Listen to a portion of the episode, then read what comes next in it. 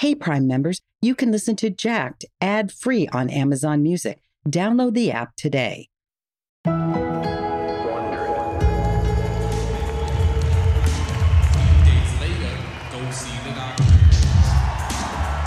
June 18th, 1989, the Spectrum Sports Arena in Philadelphia, the second stop of the Budweiser Superfest tour. On stage, before a crowd of over 10,000 people, Kool Moe Dee lights up the stage. While backstage, the members of Guy are getting ready for their set. Damion Hall huddles up with his brother Aaron and with Teddy Riley. And whew, I will never forget Never in my life will I forget this moment. Damion's got to admit that last night, New Edition blew them off the stage. Their style was on point, so were their dance moves.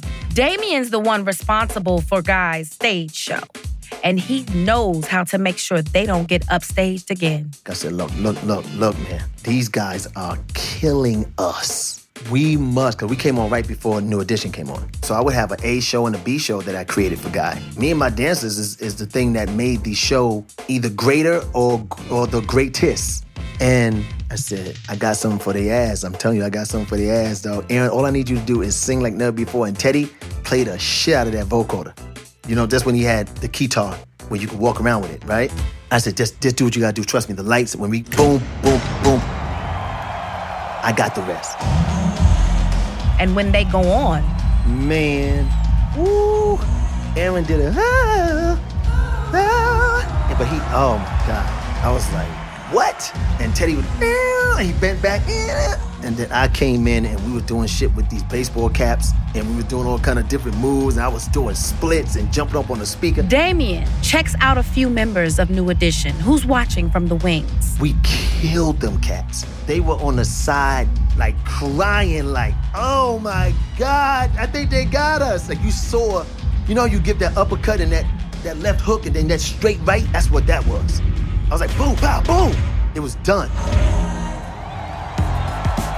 The guys are thrilled because they crushed it tonight. And backstage after the show, they're hanging out with their manager, Gene Griffin when they get an important visitor. It was Al Haymon who ran the Budweiser Fest. I never forget, came into our room. He had New Editions manager in there. He said, Gene, this tour is now co-headline and Guy's primary headline. Yep, there we go. Thank you very much. We dethroned the Kings. It's a triumph for God. But that decision to make both groups co headliners is going to put them on a collision course.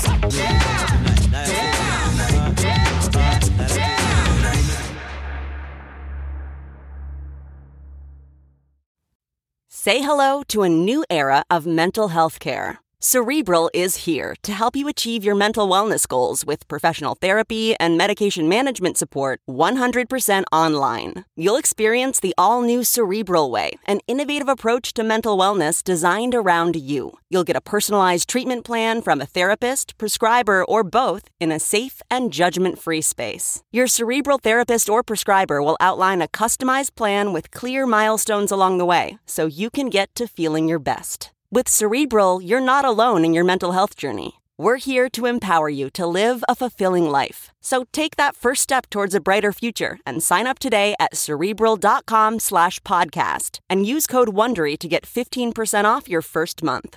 Offer only valid on monthly plans. Other exclusions may apply. Offer ends July 31st, 2024. See site for details. Okay, it's time to commit. 2024 is the year for prioritizing yourself. Begin your new smile journey with Byte, and you could start seeing results in just two to three weeks. Just order your at home impression kit today for only $14.95 at Byte.com. Byte clear aligners are doctor directed and delivered to your door. Treatment costs thousands less than braces. Plus, they offer financing options, accept eligible insurance, and you can pay with your HSA FSA. Get 80% off your impression kit when you use code WONDERY at Byte.com. That's B-Y-T-E dot com. Start your confidence journey today with Byte. From Wondery and Universal Music Group, I'm Taraji P. Henson, and this is Jacked. Jack swing. Yes, it's something funky that you can claim. All you gotta do is come on and sing. One, two, three. I made the New Jack swing. This is episode five Superfest. July 1989, the Los Angeles Coliseum. It's a massive stadium. Looks like something out of Roman gladiator days. The first Super Bowl took place here and the Olympics. And today, it's brimming with 41,000 rap and R&B fans about to bear witness to another competition. Hanging out backstage is Timmy Gatling, impeccably dressed as always, hair buzzed in a short trim fade. If things had gone differently, he would have been getting ready to go on stage right now with the band he founded. But instead, he got kicked out of Guy a year ago, and he's had to watch the rise of Guy from the sidelines. The number one debut album, Showtime at the Apollo, the Arsenio Hall show. It's been hard, really hard. My heart was too broken. I was ripped to shreds. And when he first got that call from Gene that he was out of the group, he thought his career was over. But in the years since, Timmy's managed to get back on his feet thanks to a lot of help from his now wife, Veronica. God always makes a way. She told him, You're still a writer, you're still a producer, you're still a musician. This is still your life's work. And if it's for you, they don't have the power to take it away. They made a list of companies putting out New Jack Swing records, of connections, of potential collaborators to work with, of song ideas. It didn't create a balm of ease for his soul for Guy. That was still a huge point of pain. It was a pain body for him for many, many years. But Timmy gets a record deal with Tommy Boy Records, the label that almost signed Guy. When he got the productions and got his own record deal, it helped a lot. So by the time the 89 Superfest tour rolls around, Timmy's successfully writing and producing songs for other artists. He's even got a solo album in the works. And while he may not be performing at Superfest, he's in the game enough to be invited backstage that day. So he gets busy networking, you know, pressing the flesh with everyone from Superfest promoter Al Haymon to one of the tour's bodyguards, an imposing former college football player named Suge Knight. Cause I'm right there with the big thing around my neck backstage with Suge Knight when Suge Knight wasn't Suge Knight. When he's just a bodyguard for Al Haymon. And then he sees them, his former group, Teddy and Aaron, with his replacement, Damion. They're riding in a golf cart on their way to the stage. They saw me. At that time, they didn't even speak. It was like they were shocked. It was like they saw a ghost. Timmy watches as they drive by. Their eyes meet, but no one says a word. They just drive on by. Guy gets on stage, and there's Timmy again. This time he's watching his old band from the wings. I had an out of body experience watching this because you hearing your songs, it takes you back to how y'all wrote the songs, where you were at in the hood in Teddy's living room. The guys are wearing their same signature open chest red jumpsuits, guy written in sparkling cursive on the back. Watching them sing lyrics he wrote, Timmy's in his feelings. It was like you had this flashback of when y'all was little up until this point, and now they up on stage and you're not a part of it. But then he and 41,000 people at the Coliseum noticed something strange. The music sounding weird. No, no, no, kind of bad. There's some kind of feedback, a distortion. The next day, the review in the LA Times will say that Guy's set suffered from a muddy sound system. But Timmy Gatling says he saw what caused the issue. and it wasn't an accident. Guy was going up on stage and somebody kept pulling the cords up from, from the microphones and the keyboard. As Timmy stands there, it dawns on him. He's watching deliberate sabotage. So they would run behind while a performance going on, kick it, and just run across real quick. They kicking the cords out of the wall. But who is they? Timmy says the ones kicking cords out of the wall are guys from New Edition's stage crew. Because what had been a friendly rivalry seems like it's turning nastier. Rapper Kool Moe Dee's on the tour too. And as they go from show to show, he can feel the tension building. It was little bit palpable because I guess New Edition is feeling like they were the OGs of the tour and Guy was being put in the headline position. And until Guy, New Edition has always been that uh, that hot teenage group, so to speak. But Guy had gotten a hold on what I considered that teen market. And they were easily the number one group at the time. And I know it wasn't jealousy, especially, but it's just a little uncomfortable when you're used to the fanfare that they had. They now had to split that fanfare because Guy definitely took a chunk out of that space. But Damion Hall says it went further than just discomfort. Look, we all was young. I think there was a jealousy, there was a hurt, there was a what the fuck? Who are these guys taking up, you know, coming on our tour and co-headlining, then headlining the tour? They was out years before. They came out what, 82, 83? So when, when you talk about being on top that long, and for us to come out after a year, it was not was it wasn't even a whole year. It, it took nine months, and we were like everybody around the world was like, "This is the shit group. This is the group. Guy is the shit." But if you ask New Edition's Johnny Gill, he denies it. A rivalry? I, you know, uh, no. I mean, I think maybe they did, but uh, for us, that was never even a thought, a thought process, because our presentation was just on a different level. Johnny says if there was something going on, it was the other groups trying to compete with them. Maybe it was we set the bar, and obviously when you set the bar high, people are always looking, going, "I'm gunning for you, coming to get you." But something about when New Edition steps on the stage, there's an explosion like no other, and it's always set us apart from everybody. Kool Moe Dee says that night after night, guys closing the gap. I would see quantum leaps in terms of their performance because they had ballads now. It was at one time they're just performing because they got groovy. That's the hit record everybody knows. But then when they have Let's Chill and other big R&B ballads or whatever, they're a solid, solid group at the time, and their show matched what their hit record level was. One of those ballads gives them a chance to bring out a secret weapon the beautiful voice of Marcia McClurkin. Each night, she comes on stage to sing a duet with Aaron Hall on Goodbye Love. Aaron sings it. Even though I hate to leave, girl, and I cried as you walked out the door. And then I would come in, the door, I cried. But we've been through the same thing before. Oh,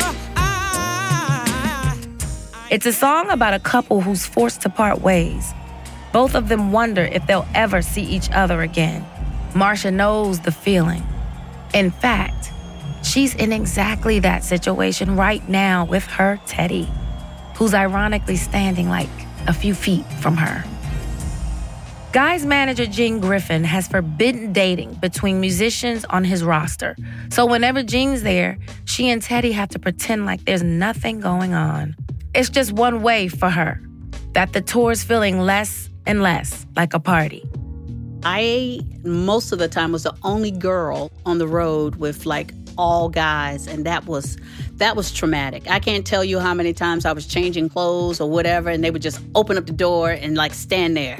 A lot of times they didn't accommodate for me, so I would have to dress like in like a closet or it was rough. But sometimes she and Teddy managed to sneak some alone time together. I think we would just sneak into each other's rooms and uh, I would have the security. I would pay my security a little extra money to just keep things quiet and get me where I need to go. You know, in the morning, wake me up so I can be back in my room. So if Gene called I'm there.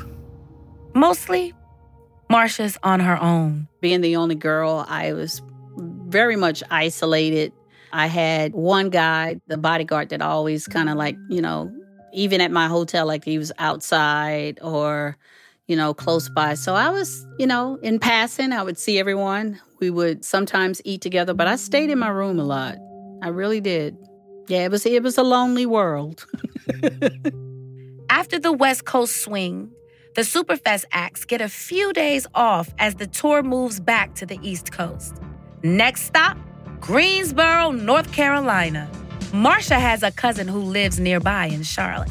She's so ready to get off of this tour, and she figures this is the perfect opportunity. I stayed behind to spend time with my family. I had not seen my parents or my younger sister in a while, so I decided to stay behind, and that's what I did. And as it turns out, Marcia's leaving just at the right moment.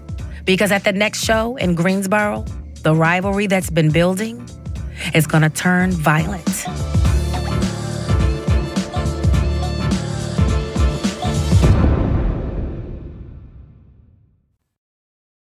Do you ever wonder where all your money went? Like every single time you look at your bank account? Honestly, it's probably all those subscriptions. I felt that way too until I got Rocket Money. Rocket Money helped me see all the subscriptions I'm paying for, and it was eye opening. Between streaming services, fitness apps, delivery services, it all adds up so quickly. Rocket Money is a personal finance app that finds and cancels your unwanted subscriptions, monitors your spending, and helps lower your bills.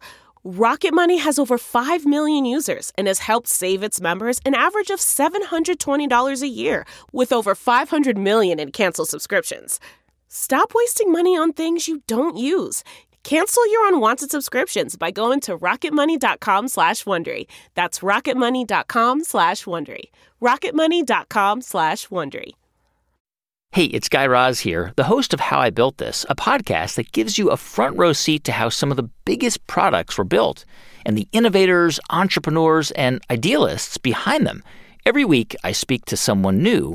Stories like Justin Woolverton's, a lawyer who just wanted a healthy alternative to ice cream, so he created Halo Top in his Cuisinart.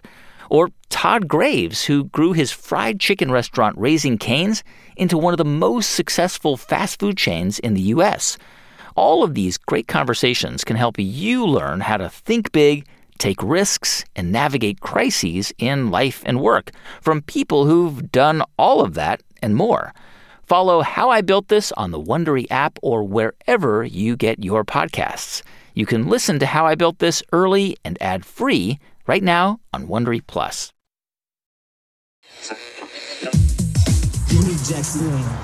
Greensboro, North Carolina, July 8th, 1989. A hot day has given way to a pleasant, balmy southern night. Moe Dee takes up his regular position in the wings, stage right, to watch Guy set for the night. And the vibe backstage is less than pleasant.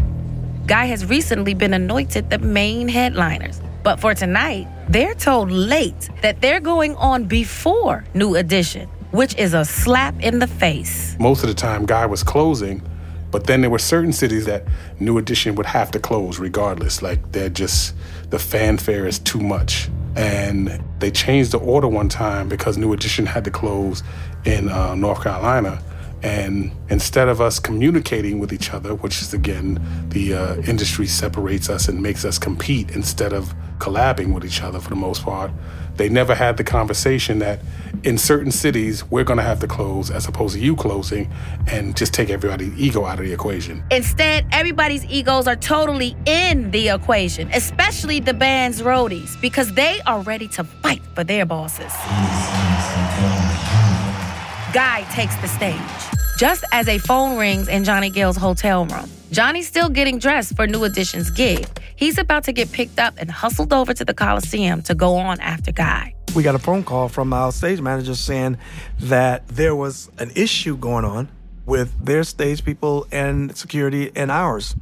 And what happened was on that show, they had a revolving stage. So the revolving stage is while the other act is in front, the other act is in the back setting up. Except when New Edition's crew starts setting up on the back half of the stage during Guy's set, Guy's crew takes it as a sign of disrespect. So the two crews start fighting. We was like at that point, was like, hey, whoa, whoa, whoa, whoa, whoa, whoa. We can't do that. Can't allow that. Kool Moe Dee is watching the two crews going at it when Johnny Gill and the rest of New Edition arrive on the scene. New Edition gets the word of it backstage. Yo, they're disrespecting us. They kicked our stuff on stage. So we went and got out and went walking right straight onto the stage. We was like, hey, you know, we need to have a conversation here. This, you know, it's unacceptable, and especially if you're as a headliner. And that's when, uh, you know, all hell broke loose. Damion Hall hadn't seen any of it. He says he's in the middle of his performance when he's suddenly blindsided. And we didn't know what we were doing because our backs were turned. So we, were, we was really into our zone. When we was on stage, New Edition came out on our show. They came out on our show, and we was like, what the hell is this? For a second, Damion actually thinks New Edition's joining them on stage to play a song together. That's what the audience thinks too. First, it was exciting thinking we all coming out joining the group, joining the guy, but we was coming out going, yo, yo, hey, yo, y'all got to come back here. We got to, we got a problem right here. so uh, the audience screaming and excited and thinking, oh my God, and the headline is coming up now. And then we turned around, they was there, and it was it was like first we was like, oh, okay, cool. Then people started screaming, and then it got hostile. Kool Moe Dee watches as Teddy Riley and New Edition's Ricky Bell quietly step back into the wings, while everyone else goes to war. Ronnie DeVoe swinging a mic stand. Aaron Hall and Michael Bivins are squaring off with their hands up in boxing stances, and Johnny Gill is swinging the microphone also, so just like Damion is. The audience is excited when they come out. They're screaming because they think they're going to do something together, and then they realize they're actually fighting, and then they start to boo everybody. And then our security came out, took us off the stage, and then I was like, what the hell is this? This is crazy. The day after the brawl in Greensboro, I think it's just artist ego. Kool Moe Dee can't get out of his head what he saw. Who's the headliner? Whose name's up big in lights? Who's the name that people are coming? You know, you, it's just it's the stupid stuff we get pit against each other for. I was like, this is bad. This is at the beginning of our tour, and I thought this is going to get the tour canceled. But for now, the tour soldiers on, and tensions keep running hotter.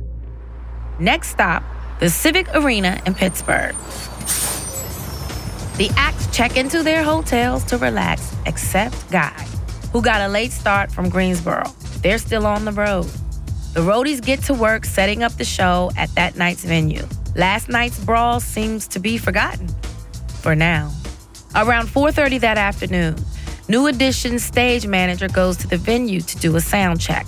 His name is Michael Clark, but everyone calls him Spider. Spider was the guy that every day, if you knew one person who loved their job and enjoyed their job, it was Spider. Oh my God, the sweetest of the sweetest. Spider needs to check something with his boss, New Edition's production manager, Ronald Byrd.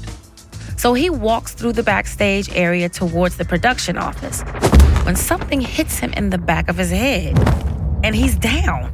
And they beat Spider, and you know they jumped him, but it was like some West Side Story warrior stuff where they came with chains and bats and sticks or whatever. A group of guys, unclear where they came from, rain down blows on Spider till he loses consciousness. But before he passes out, Spider hears one of them say, You fuck with Guy, we're gonna kill you. When New Edition's production manager Ronald Byrd comes out of the office, the men with bats attack him too. Ron Byrd, he is the no nonsense guy.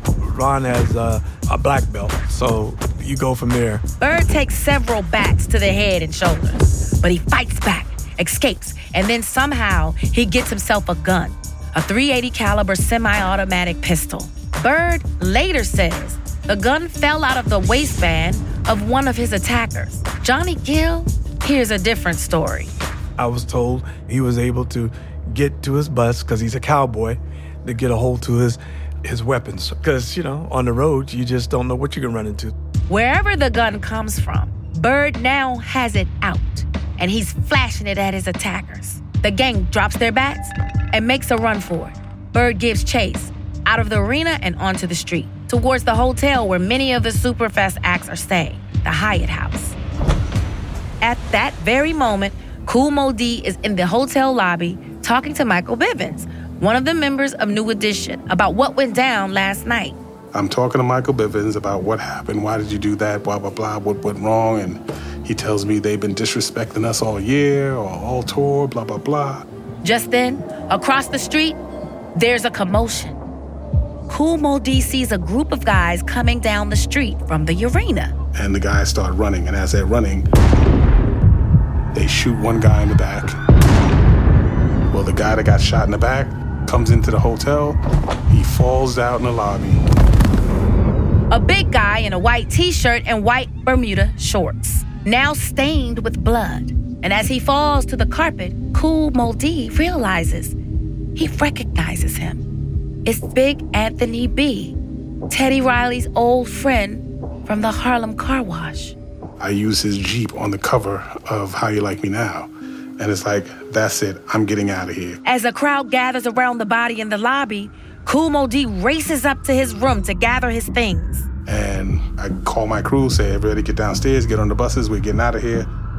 So we're rounding ourselves up and getting out, and sure enough, the police cars come from Pittsburgh. They surround the buses, and as I'm on the bus getting ready to pull out, the policeman comes in the front and says, Nobody's going anywhere. This is now a murder scene. Everybody has to stay. Upstairs, Johnny Gill from New Edition is watching the scene unfold from his hotel window. It was a bunch of chaos going on across the street where we were staying because you could look out the window and see them, see the building, and they were unloading. So hearing all the madness and then hearing that someone got shot and all that stuff, it was like it became one of those moments where it was like this is this don't even seem like it's real. It's surreal. Now, while all this is happening, the members of Guy aren't even in Pittsburgh yet. They're still on the road in their tour bus, and they don't know yet what's going on. When they finally arrive, Teddy looks out the window onto a scene of total pandemonium. The actual front of the hotel, it was all blocked in with police cars, ambulance, firemen, you know, everything. It was just so cluttered. So we went around the back and they took us straight up to our rooms. They had hotel security meet us. When we went up to the rooms, we turned on the TV and, and it was the news. Only then does Teddy learn what happened. That a member of Guy's security crew was shot and died in the hotel lobby. And not just any member. And they said his name was Tony Anthony B. You know, Tony B. And that's when I knew it was my guy. Anthony B., the big guy in the Bermuda shorts, one of the guys involved in the earlier brawl, and Teddy's old friend from the street car wash in Harlem. And not just his friend, his protector. A guy who kept him off the streets.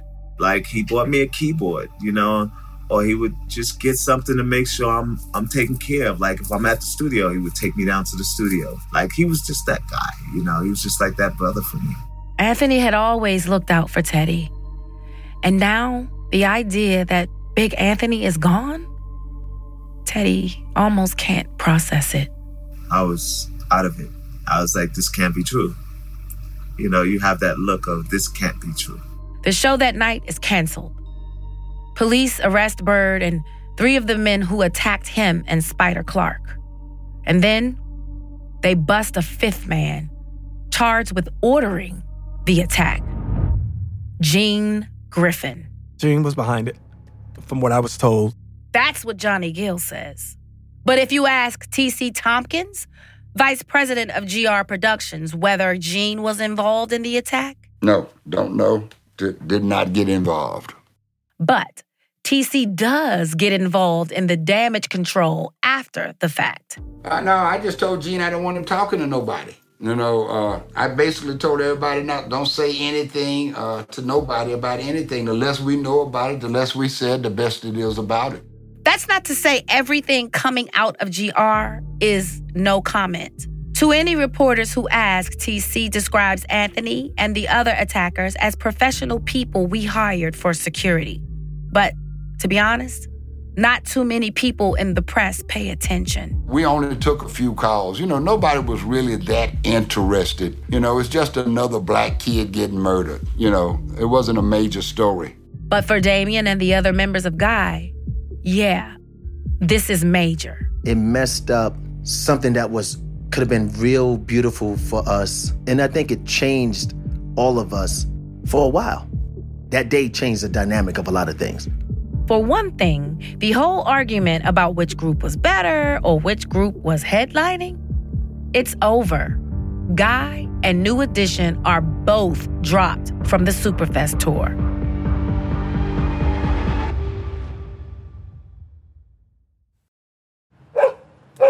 You hear that? Your dog knows. Spring is coming sooner than you think. But the warmer weather also means that fleas and ticks are coming back. Fleas are an itchy nuisance and can easily get into your home, furniture, and beds, which can be terrible. Ticks are even worse. They're hard to spot but can carry disease and get your dog really sick. PetMeds pharmacists connect directly with your vet to save you time and deliver the best flea and tick products for your pet. PetMeds offers low prices on all flea and tick meds, including NexGard, Simparica, and more. Visit petmeds.com and use promo code PODCAST to save 40% on your first auto ship order. That's petmeds.com, promo code PODCAST for 40% off your first auto ship order. Jimmy Jackson Wayne. Manhattan. In the second floor offices of GR Productions, the mood is grim. Guy getting dropped from the Superfest tour has dealt the company a major financial blow. Gene's facing charges for allegedly ordering the beatdown of New Edition's road crew. Two of the guys who attacked Ronald Byrd get two and a half to six years for aggravated assault. Byrd himself will get five to 10 years for voluntary manslaughter for killing Anthony B. Gene manages to get his charges dropped for lack of evidence, so he may have evaded the law. But he's got another problem. Teddy Riley is mourning the loss of his dear friend, Anthony B., and it's sending him into an emotional tailspin. because it's really painful just you know knowing that you've lost someone that's pretty dear to you and you're successful and you want that person to be there you know TC Tompkins can see how much pain Teddy's in. He was hurt. You know, it was tragic to him. He was he was emotionally upset. He cried. A lot of the kids cried because he was, you know, everybody liked him. Marcia McClurkin sees the grief too, and the guilt. He just said, I, I, I wish I had never had him as, you know, m- my bodyguard or out on the road. Maybe he would still, you know, be here if that had not happened. Like he, he, he really carried that one like on his shoulders. You know, it was tragic that he felt that way because, like I told him, it's, it's not your fault, but that's how he felt. Damion remembers feeling something else from Teddy resentment. The death of Anthony hurt him tremendously to the point where he'll tell people that me and Aaron did, you know, we didn't care or didn't do it. And I'm like, that's not true. So I, I leave that as he was distraught and he fostered that in his mind in some kind of capacity. That wasn't the truth. Meanwhile, though, Damion and Aaron start building up resentments of their own about how Teddy seems to be getting more and more of the spotlight. That summer sees the release of Spike Lee's era defining movie, Do the Right Thing. On the soundtrack is a guy number called My Fantasy, but the credits say Teddy Riley featuring Guy. Going into the end of 89, that's when you really started, because that's when they started separating Teddy from us. Doing the second album is more so, you know, Guy featuring Teddy Riley and, and on the remixes of Fantasy and the remixes of Teddy's Jam. It was Guy featuring Teddy Riley, and I was like, me and Gene used to always, you know, butt heads on that. Cause I said that don't make sense. You can't feature somebody in the group. That's the dumbest shit on the fucking planet. In some ways, this is nothing new. Almost from the beginning, Teddy Riley's been more famous than his own group. On TV, the band's always getting introduced like You can't get much hotter than uh, Teddy Riley, the producer, written behind, you know, Keith Sweat. I Wanna and just got paid by Johnny Kemp. And now Teddy's put together his own band. Not too long ago, a gentleman by the name of Teddy Riley masterminded a concept called Guy. But Teddy getting featured credits on Guy tracks? Somehow it feels like a step too far. And Teddy senses the shade. it was just a lot of jealousy it's just a lot of jealousy because of what i do you know and and because i'm the quietest and i get the shine you know but it's from the seeds that i planted you never planted a seed Marcia sees Teddy withdrawing He comes around the GR offices less and less. Teddy was pretty much like dodging everybody. Until it seems like he's unable to trust anyone, including Marcia herself. One night at her apartment, Teddy brings up the credit card they share, the one she added Teddy to when they started dating. I think he had a meeting with his accountant, Bert Patel. Marcia has one simple rule for the card. Every month, she sends Teddy's charges to Bert, who pays them off.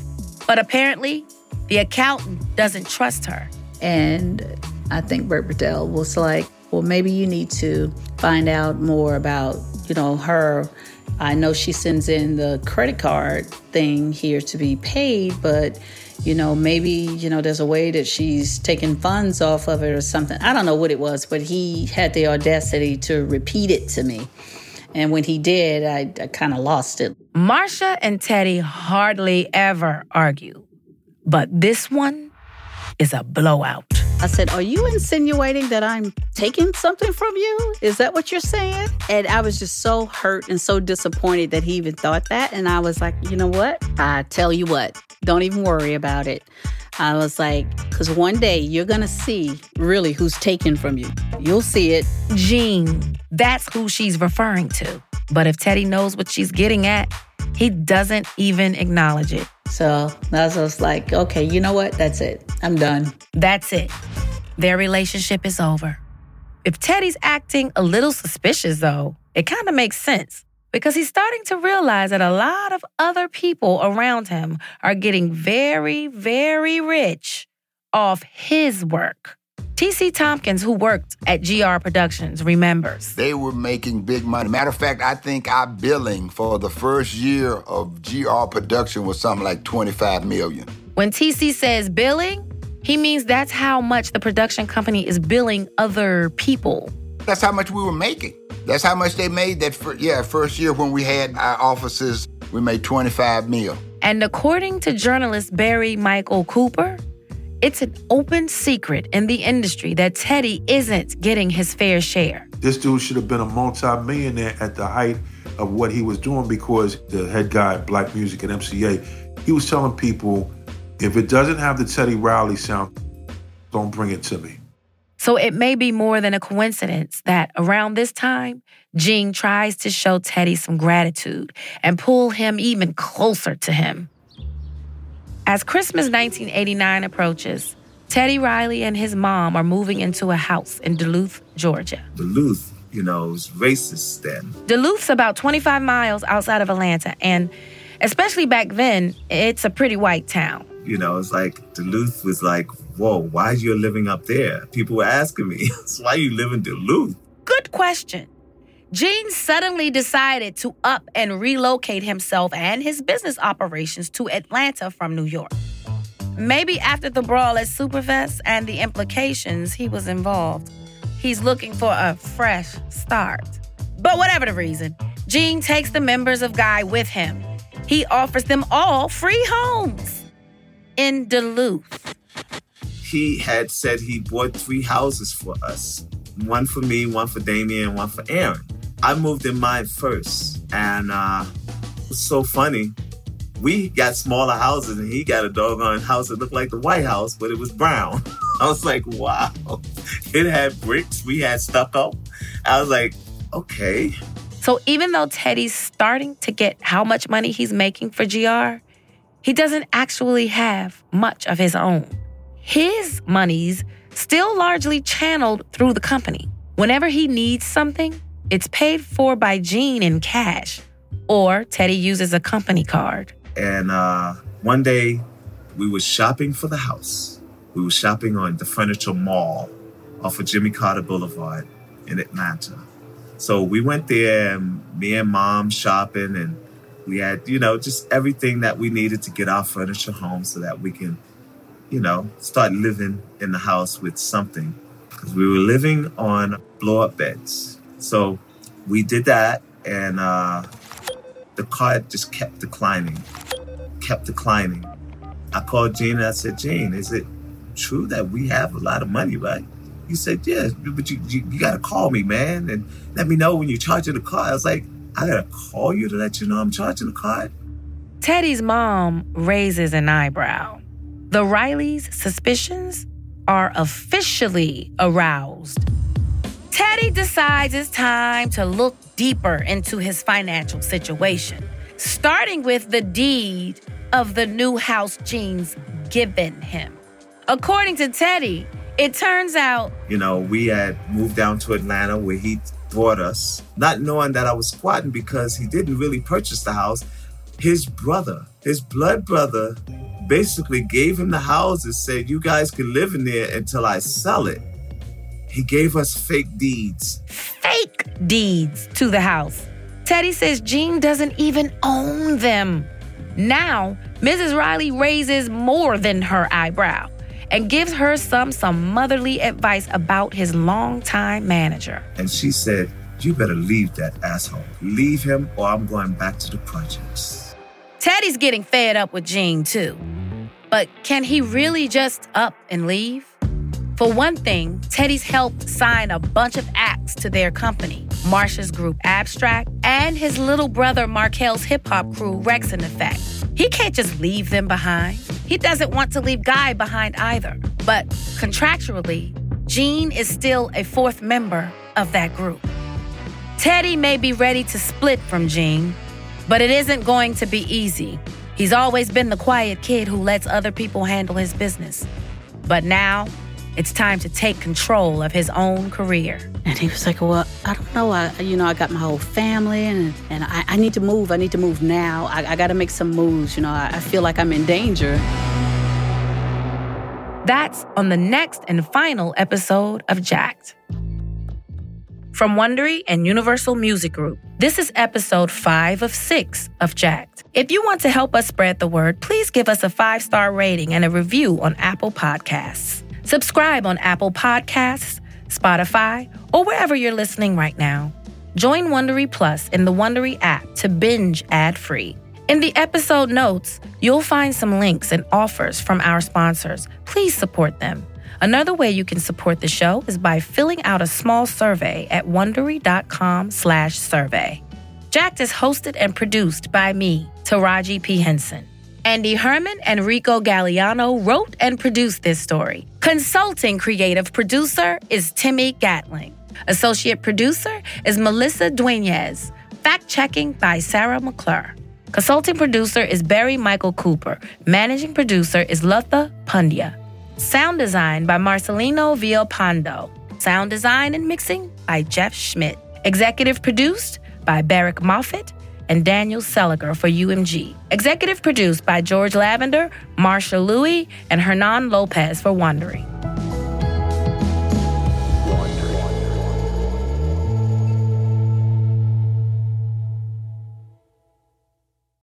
Hey, Prime members, you can listen to Jacked ad free on Amazon Music. Download the Amazon Music app today. Or you can listen ad free with Wondery Plus in Apple Podcasts. Before you go, tell us about yourself by completing a short survey at wondery.com/slash survey. It's all a lighthearted nightmare on our podcast, Morbid. We're your hosts. I'm Alaina Urquhart. And I'm Ash Kelly. And our show is part true crime, part spooky, and part comedy. The stories we cover are well researched. He claimed and confessed to officially killing up to 28 people. With a touch of humor. I'd just like Sure. to go ahead and say that if there's no band called Malevolent Deity, that is pretty great. A dash of sarcasm and just garnished a bit with a little bit of cursing. This motherfucker lied. Like a liar. Like a liar. And if you're a weirdo like us and love to cozy up to a creepy tale of the paranormal, or you love to hop in the Wayback Machine and dissect the details of some of history's most notorious crimes, you should tune in to our podcast, Morbid. Follow Morbid on the Wondery app or wherever you get your podcasts. You can listen to episodes early and ad free by joining Wondery Plus in the Wondery app or on Apple Podcasts.